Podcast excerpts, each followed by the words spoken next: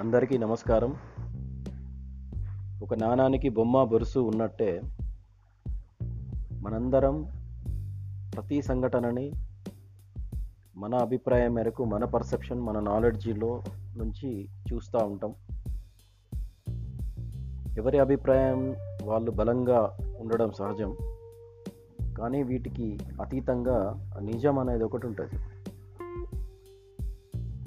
నిజం వైపుకు మన అభిప్రాయాలను మార్చుకోక తప్పనిసరి పరిస్థితి. సో మనందరం కలిసి ఆ దిశగా ప్రయాణం చేయాలని కోరుకుంటూ మీ మిత్రుడు భూసాని రమేష్.